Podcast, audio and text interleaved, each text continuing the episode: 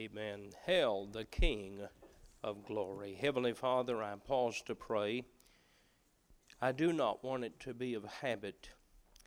I want it to be of necessity, and I know tonight that the work to be done here is not a speech to be given by man, but the work of the Holy Spirit in our hearts.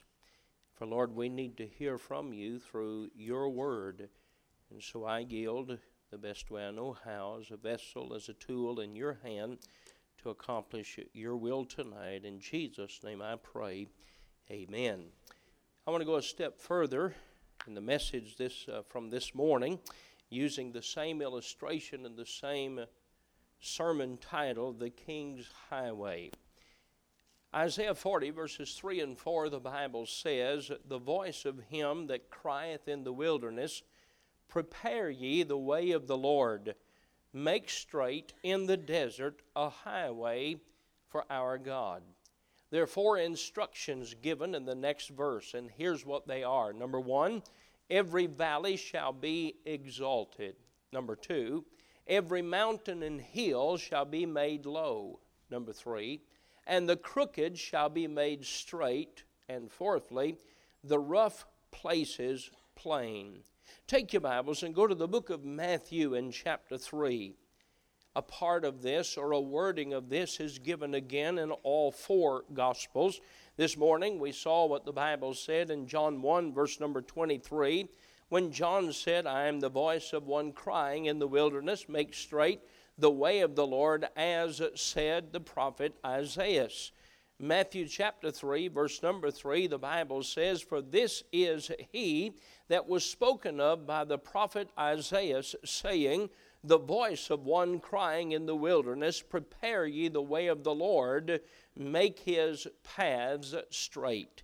There are at least three basic applications of the passage given in Isaiah chapter 40, and the first would be a prophecy some 150 years before it took place that the children of Israel would no longer uh, go through the captivity or the 70 years of captivity would end and they would return from captivity to rebuild and see their city and their holy place restored. The second application is very easy to find. As you see, it's repeated in every gospel, and it, re, and it points to uh, John the Baptist heralding the coming of King Jesus. Third of all, there is an application for our lives. As I preached this morning, certainly the King came to give us salvation. He came that we may be born again. And yet, there is another application I want us to see in the message tonight, as represented by the nation of Israel, and that is the opportunity for, not the requirement of, but the opportunity for revival in our lives, in our churches, and in our nation. Isaiah chapter 40 is very interesting to me as it begins the last major division of the book of Isaiah. And there is a sharp contrast between the first half of Isaiah, which is 39 chapters, and the second half of Isaiah, which is 27 chapters. The first section, the first 39 chapters, show to us or give to us a revelation of God's sovereignty, that God is in control. The final section, the last 27 chapters, is a revelation of God's Son, the Savior of the world. In Isaiah chapter 6, we see the sovereign's crown. In Isaiah 53, we see the Savior's cross. The theme in the first section, the first 39 chapters, is the government of God. This section, the last 27 chapters, beginning with Isaiah 40, is about not the government of God, but the grace of God. Isaiah 40 through chapter 66 is often referred to as the New Testament of the Old Testament. It has 27 chapters, like the 27 books of the New Testament, and it begins with the ministry of John the Baptist.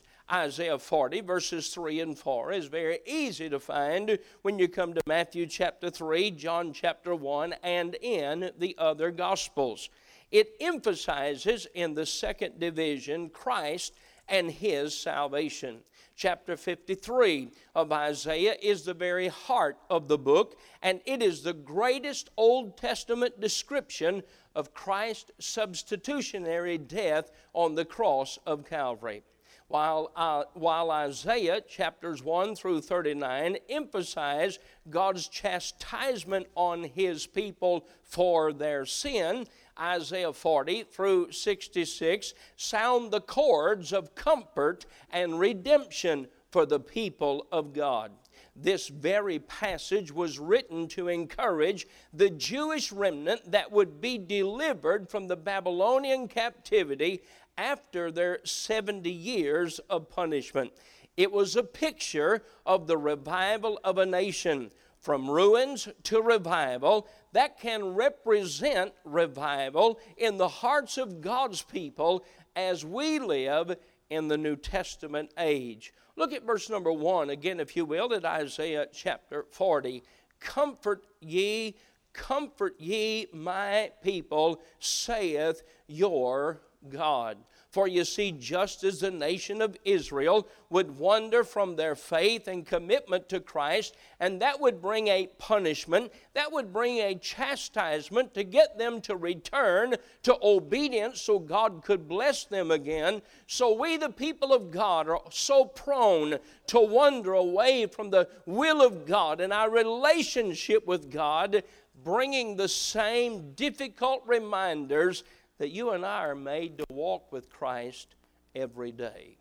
Let me make sure you get what I just said for the purpose of the entire message. We, the people of God, we're prone to wonder.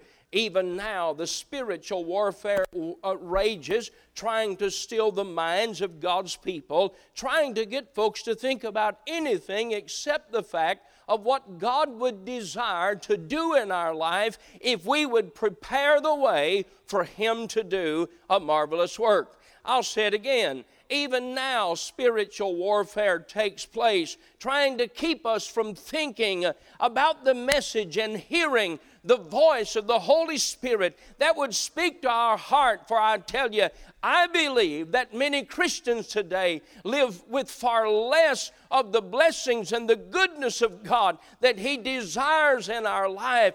But so often we wonder from our relationship with God, we wander from the will of God understanding where this phrase originated, Isaiah 40, 3 and 4, helps us to understand uh, the whole picture or the whole application of what the picture represents. I'll say it again tonight. As I said this morning, a herald would come into town and would say, The king wants the highway to come through this town. For you see, the king has goods that he wants to deliver to this town that he may trade uh, for the goods of this town and return them to his place. For you see, some had grain. Some had gold, some had silver, some had silk, some had wool, some had medicine, and it was always good news that the king would build a highway. John the Baptist was the herald that said, Jesus is coming. And perhaps the greatest line or the phrase that I think of most when I think of John the Baptist are the words that he said, recorded in John chapter 1 and verse 29 Behold, the Lamb of God, which taketh away the sins of the world this Middle Eastern highway called the King's Highway is an illustration of what God wants to do in our lives. For the King wants to work in our lives, and He says to us, Prepare the way. Prepare the way for God to work in your life. Now, let me point out the work of building a highway was difficult, for the high places had to be made low, the valleys had to be filled in, the rough places had to be smoothed, and the crooked places had to be straightened. And when they did build those highways, the goods of those towns and the goods of those nations were brought to other nations, and with it there was great joy and even deliverance from sickness and disease. Hear me well, children of God, the Bible is saying to us to prepare for what the King can do for us. throughout the Word of God, we find the word prepare. It's an interesting Bible study.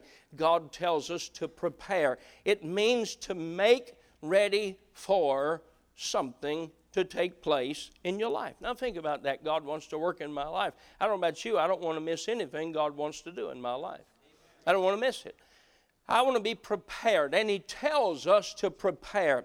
He told them to prepare uh, as they were ready to leave the land of Egypt. He told them to prepare for the Passover. He said, If you'll take the lamb and you'll spill its blood, and you'll take the blood and taking hyssop, uh, strike it on the doorpost. He said, When the death angel passes over, he will pass over you, and there'll not be death in your home, there'll be life if you'll simply prepare.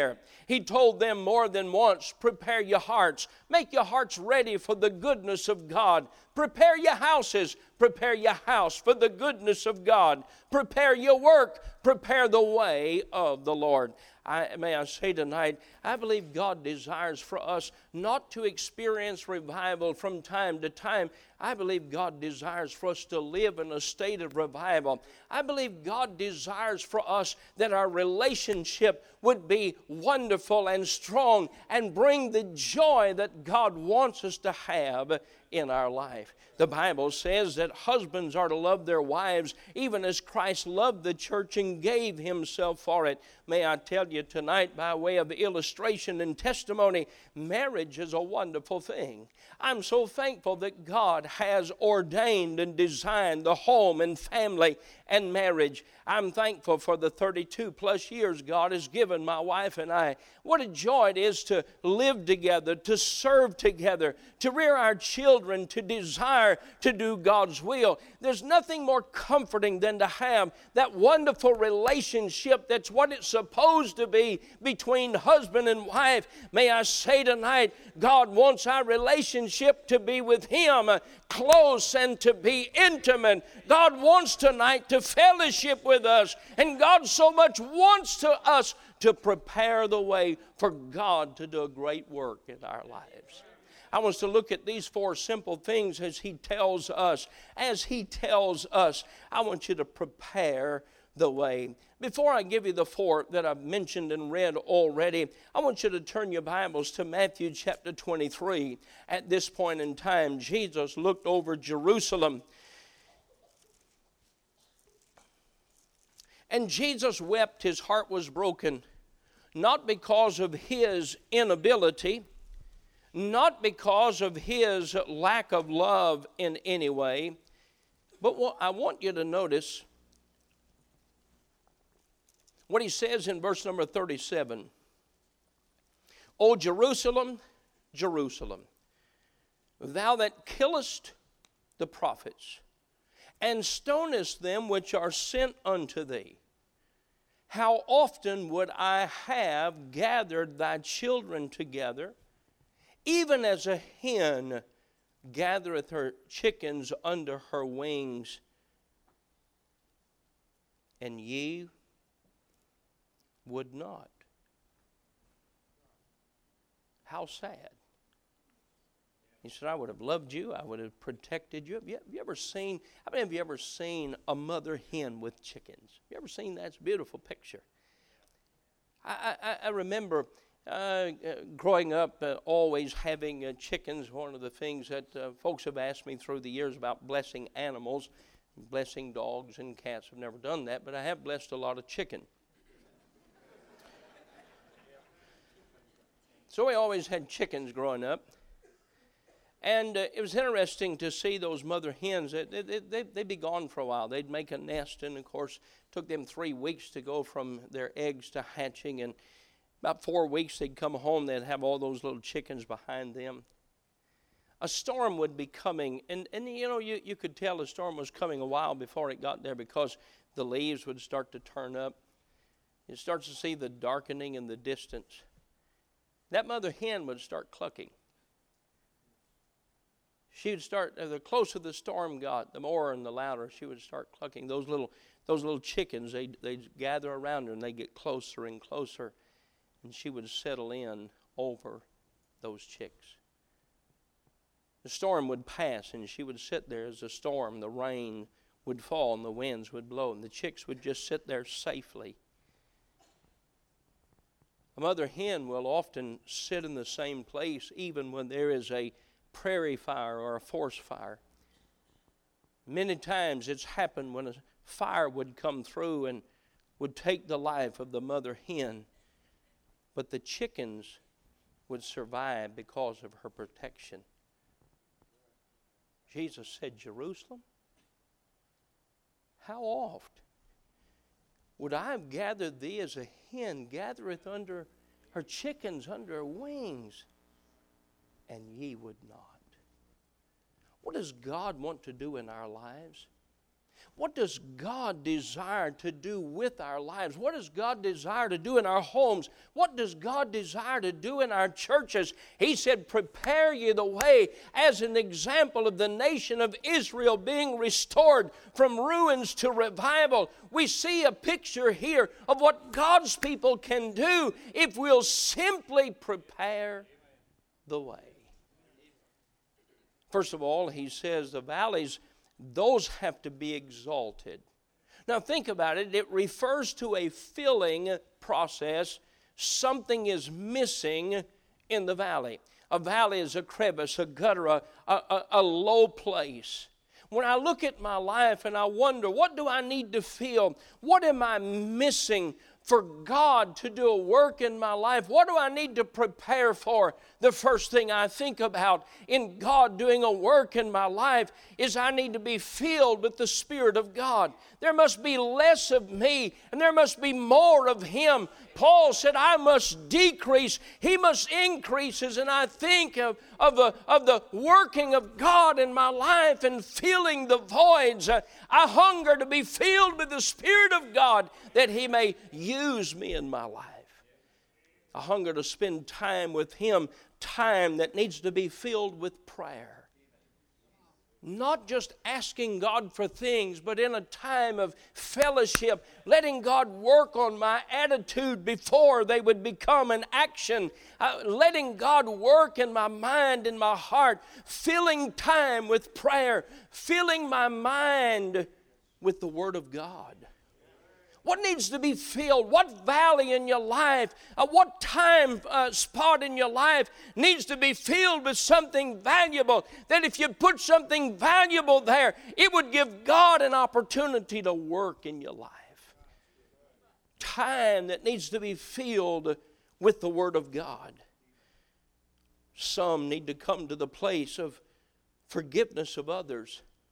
Some need to deal with the matter of guilt, understanding. They don't need to listen to the voice of Satan that would remind them of failure, but listen to the voice of the Savior that says, You're forgiven. Don't live in your guilt past, live in your forgiven future and go on to serve me by faith uh, and go on to do a work for me. Don't let your guilt be a, a burden to hold you down. Don't let an anger or a self righteousness come in your life. Take your Bibles and go with me to the book of James tonight. What is it that's a valley in your life that needs to be filled? Do you need to be filled with the Spirit of God? Is there time that needs to be filled with prayer, with the Word of God, with time in God's house? Folks, can I tell you right now what God is doing in our life? What God is doing in a church service? We need what's going on right now.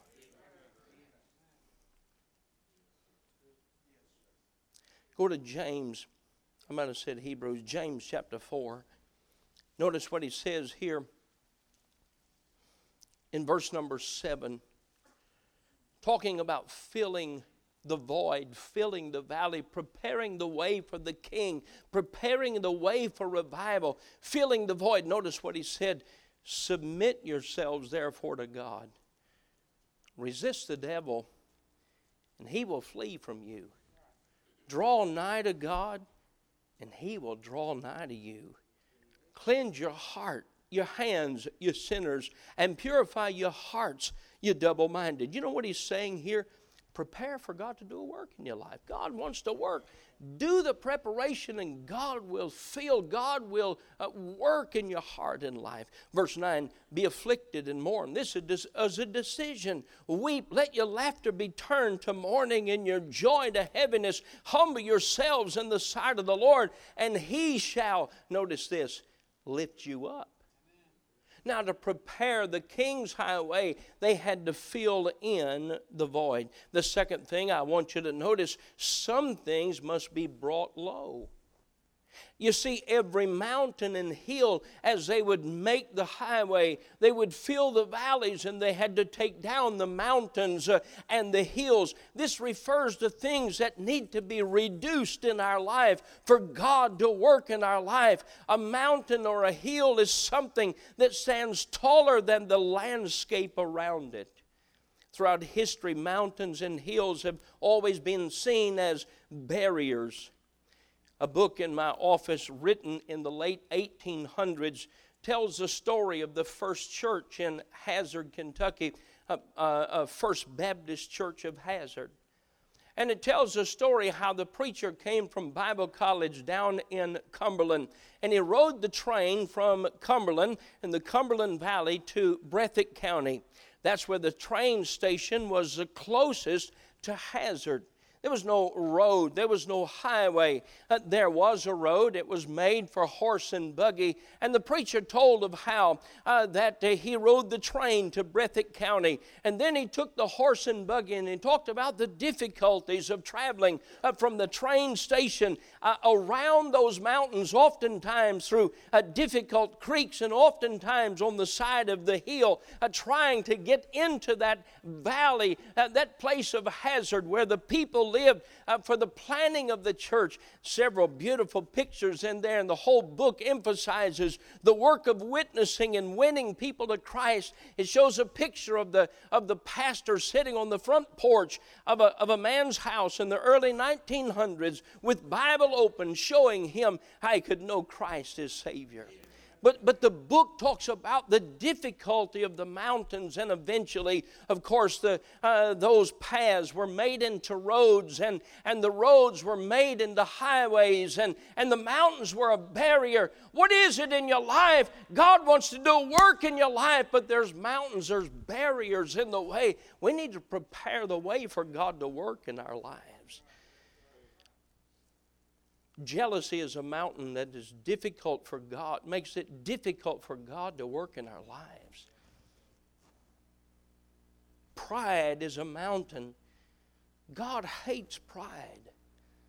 Things that need to be taken away. There's no place for jealousy. There's no place for pride. There's no place for lust and allowing the lust of our flesh to drive the behaviors of our body. But there must be a crucifying of the flesh. There must be a taking away of the mountain to make a way, to prepare the way for God to do a work in our lives. Everyone has mountains in their lives, and we have to work to get Uh, to keep those to, out, to keep those from piling up. Sometimes it's fear, sometimes it's hypocrisy, sometimes it's disobedience to the will of God, sometimes it's just busyness. We get busy and we allow things to come between us and God. He said, Prepare the way. The King wants to do a work in your life. He wants to take the city from ruin to revival. He wants to take your life. Hey, can I tell you something? Those on fire for God tonight and those that have a close and intimate relationship with God tonight, it didn't just happen because God forced it or knocked them in the head. No, sir, they yielded to the will of God. They yielded to the voice of God. They got rid of the sin. They got rid of the mountains. They got rid of the hills. By the way, when the mountains are brought down, the low places are filled in.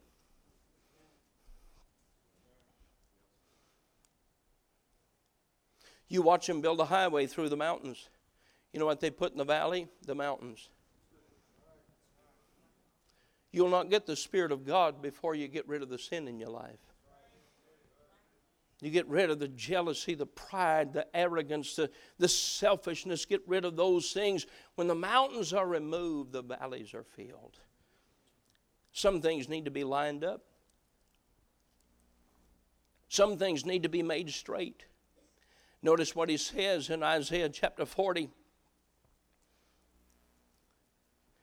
And the crooked shall be made straight.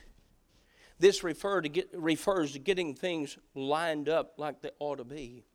The word crooked comes from a word that means deceitful. The word crooked comes from the same word we get the word sly or slippery. Plainly said in the Word of God,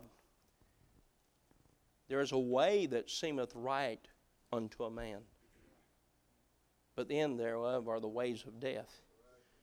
The Bible is constantly saying it's not your way, it's my way. In the cantata, we saw a young lady that said, Yes, I, I have faith, but I have faith on my own terms. Can I tell you something? I don't go to God on my terms. He's God, He's the giver of life. We go to God on His terms. God the Father says in 1 John chapter 5, and this is the record that, that, that He hath given of His Son. It's God's ways. Remember the days we traveled by looking at a map? Back when you paid attention where you were going? You, you, you, you don't even look at signs anymore. We just listen for that woman to tell us where we are. she often says, make a U turn. But in the days that we carried a map and we, we unfolded the map and we were looking at it and looked like a long way this way. You ever taken a shortcut that looked like it saved a lot of miles? Three days later, your wife is still saying, I told you not to take this road. But the interstate is 60 miles further. We can save 60 miles if we go on this side road. Doesn't say you have to have a four wheel drive to get through the creek. You know what God is saying right here? You need to make the crooked way straight. I know what's best. My Lord knows the way through the wilderness. All I have to do is follow. If we want revival in our lives, if we want God working in our lives, we have to identify those areas where we've taken the wrong road and get back on the right track, get back on the King's highway. Perhaps it's a friendship or a relationship that's taken you away from God. No friendship or relationship is right that pulls you away from God. The only person that has a right to be jealous, that is God because He is righteous God. He is my creator. I belong to Him. No other relationship, no other friendship, no other responsibility should pull me away from Him the cares of the world, the recreation of the world, the pursuits of things that take me away from God. Some have wandered down a path of self righteousness and self reasoning, and those paths are crooked paths. He said, Make the crooked straight, yield to my will. And then he says, last of all, the fourth step in making a way for the king the crooked shall be made straight, and the rough places plain. When I think of the word rough, as I read the synonyms and the definition for the word rough here, I found the word that which is impassable. Impassable. Roughness. It has to me the idea of doubtful. It speaks to the areas of life that are questionable. It speaks to those things that we have to find folks to help us say this is right because we know in our hearts there's something not right with this behavior. Are you listening to me? Those things that we have to find someone to justify our behavior. Can I tell you, if God and His Word, if God and His Spirit cannot bring a peace and a satisfaction in our hearts to our behavior, and it is questionable, there's no man that can take away the doubt and the working of the Holy Spirit. The Holy Spirit and the Word of God has to be our guide. I don't want to travel doubtful places. That's why the Bible says in 1 Thessalonians 5:22 that I'm to abstain from the appearance of evil. That's why the Bible says of the deacon and of the pastor that he is to be above reproach, not living a life that is questionable that others could point to and say, uh, Should a preacher be living like that? Should a preacher be saying that? Oh no, he's saying here that we're to make the rough places plain. Often we allow gossip or envy or anger or bad habits to come in our life, rough places. May I say tonight, God desires to do a work in our life. You imagine the herald comes into town, said, Hey, folks, the king wants to build a highway through here. There's medicine that can be brought if we can build the highway. Folks begin to volunteer and they say, I'll help build that highway. I, would do anything to help get the medicine and the wool and the silk and the, and, and, the goods of the, of the countries to ours. I, I'd help build the highway, and I talked about that this morning as far as folks coming to Christ for Savior. Oh, but tonight I want the King to do a work in my life, not just salvation, but the work of sanctification that sets me apart for a specific purpose that God can fill me and use me so that He can receive the glory that He desires to receive from my life. I want God to do as He will in my life. I want to prepare. Think about it. We prepare for a lot of things. The cantata was a result of preparation. We asked God to bless that preparation, and I believe He did. We prepare for church. We prepare for work. We prepare so many things. And as we're prepared, those things are blessed in our life. God said, I want to bless your life. Isaiah, tell them comfort is coming. Prepare the way. Isaiah, tell them to prepare the way. Make the valleys, fill them in. Bring those things up that are missing. The mountains that are obstacles, take them down. The paths that are crooked, make them straight. The ways that are rough, make them smooth. I want to do a work in their life. I don't know about you, I don't want to make it difficult for God to work in my life. I want to present myself that He may easily, in His will, do as He desires. Stand with me, if you will.